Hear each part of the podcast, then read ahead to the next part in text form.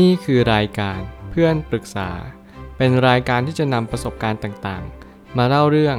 ร้อยเรียงเรื่องราว ให้เกิดประโยชน์แก่ผู้ฟังครับ สวัสดีครับ ผมแอดมินเพจเพื่อนปรึกษาครับ วันนี้ผมอยากจะมาชวนคุยเรื่องหนังสือ The Outsiders 8 Unconventional CEOs and Their Radical Rational Blueprint for Success ของวิลเลียม N. Thorndike Jr. หนังสือเล่มนี้เกี่ยวกับการที่เราจะเป็น CEO การที่เราจะมาบริหารธุรกิจหรือบริษัทของเราเนี่ยเราจำเป็นต้องมีคุณสมบัติอะไรบ้าง หลายคนอาจจะสงสัยว่าการที่เราจะมาเป็น CEO มันง่ายหรือว่ามันยากขนาดไหน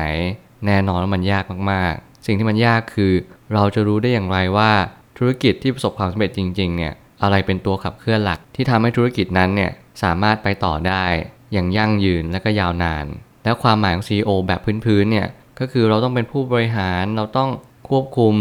ทุกๆหน่วยงาน ภายใต้ของคำว่า CEO นี่เอง แต่ในความหมายจริงๆเนี่ยของหนังสือเล่มนี้ เขาพยายามจะสื่อว่าความไม่ธรรมดาสามัญมันคือความที่เราต้องพิจารณาให้ละเอียดถี่ถ้วนว่า จริง ๆ แล้วการเป็น CEO เนี่ยมันอาจจะไม่ใช่ง่ายขนาดนั้น มันจะมีพิมพ์เขียวของ CEO แต่ละคนที่ไม่เหมือนกัน แต่ว่าเราต้องพิจารณาว่าพิมพ์เขียวไหนกันแน่ ที่จะสามารถยืนหยัดอยู่บนโลกใบนี้ได้ แน่นอนว่ามันไม่ใช่ที่เราทุกคนจะสามารถทำตามพิมพ์เขียวนี้ได้ แต่เราจะต้องฝึกฝนและพยายาม ให้มากที่สุดเท่าที่ทำได้ ผมไปตั้งคำถามขึ้นมาว่า คนที่โดดเด่นจริง ๆ ทุกคนควรจะมีในองค์กร คือคนแบบไหนกันแน่ คนที่โดดเด่นในที่นี้คือคนที่ไม่เหมือนใคร คนที่ไม่อยู่ในกลุ่ม ไม่อยู่ในก้อน เขาเป็นคนที่แตกต่างจากผู้คนเหล่านั้น สิ่งหนึ่งที่เขาแตกต่างก็คือความคิดและ mindset ทัศนคติของเขาไม่เหมือนคนทั่วไปตรงที่ว่า เขาจะสามารถ รับมือสถานการณ์บางสถานการณ์ได้ โดยง่ายกว่าคนอื่น บางคนอาจใช้เวลาเป็นเดือนหรือเป็นปี แต่ CEO เก่งๆเนี่ยเขาอาจจะรับมือภายในไม่กี่ชั่วโมงหรือไม่กี่วันเท่านั้นเอง สิ่งเหล่านี้มันไม่สามารถหาได้โดยทั่วไปและแน่นอนว่าการหาไม่ได้ทั่วไปเนี่ยมันก็คือสิ่งที่จะการันตีและเน้นย้ำว่า นี่คือความสามารถที่ไม่ธรรมดาจริง ๆ แล้วก็ไม่สามัญด้วยเช่นเดียวกัน ไม่ใช่ว่าเราจะหา CEO ได้ทุกที่ที่จะทำได้แบบนี้ หนังสือเล่มนี้กำลังจะสื่อว่า มีตัวอย่างมากมายของ CEO เก่งๆ ผมก็เชื่อว่า CEO เก่งๆ เนี่ย เขาสามารถที่จะยืนหยัดอยู่บนโลกใบนี้ได้อย่างยั่งยืนจริง ๆ แล้วเขาสามารถบริหารบริษัทได้อย่างยั่งยืนตามมาเช่นเดียวกัน เพราะว่าบริษัทคือภาพที่ขยายใหญ่จากสิ่งที่เราทำตัวเราเนี่ยแหละ คือสิ่งที่เราต้องรับผิดชอบก่อนอย่างแรก ต่อมาพอเราพัฒนาสิ่งใด สิ่งนั้นก็ดีตามไปด้วยโดยปริยาย เพราะว่าเรามีสิ่งที่มีคุณค่าภายในอยู่แล้ว เราจึงไปขยับขยายสิ่งใด สิ่งนั้นก็จะเป็นไปตามคุณค่าในสิ่งที่เราเข้าไปทำนั่นเอง คนนอกและคนในทำไมถึงมีความหมายที่แตกต่างกัน เราจงทำเหมือนเป็นคนนอกจะได้เห็นคนในชัดเจนขึ้น ในแง่มุมหนึ่งก็คือ การเป็นคนนอกเนี่ยเราจะเห็นคนในได้ชัดเจนขึ้น มันเหมือนกับการให้คำปรึกษาเช่นเดียวกัน ธุรกิจก็มีความหมายเชกเช่นนั้น คือเราจะไม่เป็นคนที่คลุกวงใน แต่เราจะออกมาดูออกมาดูเพื่อให้เห็นว่าการทำงานของคนภายในเนี่ยเป็นอย่างไรบ้าง เรามีการ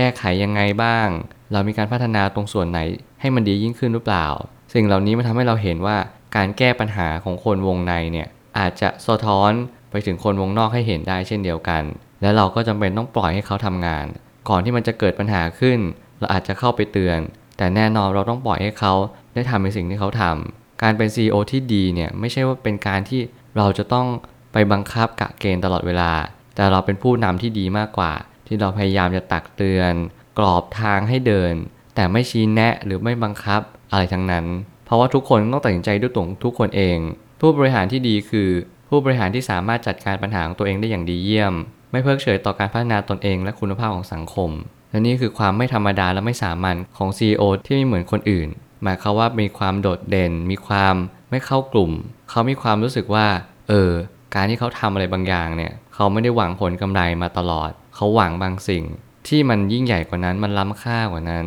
เขามีความสุขทุกครั้ง ที่เขาได้ทำตรงจุดนี้ สิ่งนั้นแหละมันเน้นย้ำว่าเขาจะไม่เหมือนคนทั่วไป CEO เหล่านั้น มีจิตวิญญาณของผู้ให้ มีจิตวิญญาณของนักสู้ แล้วก็ไม่แสวงหาผลกำไรเป็นหลัก เขาจะมองว่าสิ่งต่างๆ ที่เขามาได้ถึงทุกวันนี้ ไม่ใช่เพราะตัวเขา แต่เพราะว่าผู้คนแวดล้อมเขาทั้งนั้น ที่หล่อหลอมให้เขาเป็นแบบนี้ ผู้บริหารที่ดีจะมองเห็นโอกาสมากกว่าปัญหา ซึ่งผมก็เห็นด้วยว่า ในการที่เราจะทำอะไรสักอย่างหนึ่ง ถ้าเรามองให้เป็นเห็นทางออกให้เจอ และก็ให้มากที่สุดเนี่ยมันทำให้เราเปิดโอกาสให้ตัวเอง ได้แสวงหา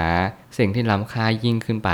การแก้ไขปัญหาในแต่ละจุดเนี่ยมันสำคัญมากๆ ที่เราจะต้องพิจารณาอย่างละเอียดถี่ถ้วน ซึ่ง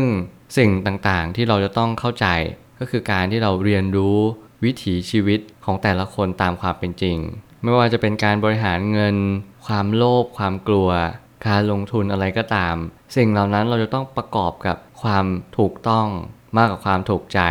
ไม่ว่าจะเป็นการคำนวณวิเคราะห์ หรือหาทางออกของปัญหาต่างๆ เราจะต้องแก้ปัญหาอย่างถูกต้องด้วยเช่นกัน สิ่งเหล่านี้คือเหล่า CEO ที่มีความแตกต่างจากผู้คนทั่วไป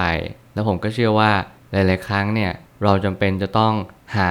องค์ประกอบของ CEO ที่ดีจริง ๆ ให้ได้ สิ่งเหล่านี้มันทำให้เราเห็นว่า การหาองค์ประกอบเหล่านี้มันช่วยให้เราประสบความสำเร็จมากขึ้นมันทำให้เรามีต้นแบบหรือพิมพ์เขียวเนี่ยไปในทิศทางที่ดี เพราะยุคสมัยนี้หายากจริง ๆ ที่เราจะมีพิมพ์เขียว หรือว่าต้นแบบเนี่ยให้เราได้ทำตามจริง ๆ หลายคนอาจจะเจอองค์กรที่ไม่ได้ดีอย่างที่คาดหวังเอาไว้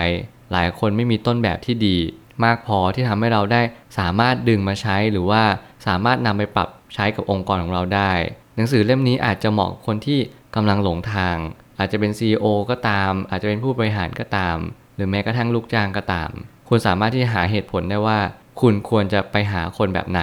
ที่จะร่วมงานด้วย หรือว่าคุณควรจะหาคนแบบไหนที่จะเป็นลูกจ้าง แล้วก็ทำงานร่วมกันด้วย สิ่งเหล่านี้มันจะช่วยให้เรามองเห็นศักยภาพของตัวเอง แล้วก็ศักยภาพของผู้คนทั่วไปด้วยว่าเขาสามารถทำได้จริง ๆ หรือเปล่า บางครั้งเนี่ยมันอาจจะค่อนข้างยากพอสมควรที่จะให้ CEO มาทำทุก ๆ อย่าง แต่แน่นอนว่าเขาควรจะทำเป็นแบบกว้างขวาง เพื่อให้เขาเรียนรู้ว่าอะไรคือจุดที่ผิดพลาด ไม่อย่างนั้นผู้บริหารที่ไม่สามารถทำเป็นทุกอย่าง เขาก็จะไม่สามารถที่จะเข้าใจได้ว่า เขาควรจะทำยังไงต่อไป ในอนาคตข้างหน้า การแก้ปัญหานี้ก็จึงยากที่จะสำลิดผลจริง ๆ ผมเชื่อว่าทุกปัญหาย่อมมีทางออกเสมอ ขอบคุณครับ รวมถึงคุณสามารถแชร์ประสบการณ์ ผ่านทาง Facebook Twitter และ YouTube และอย่าลืมติด Hashtag เพื่อนปรึกษาหรือ f r ร e n d t a l k a ด้วยนะครับ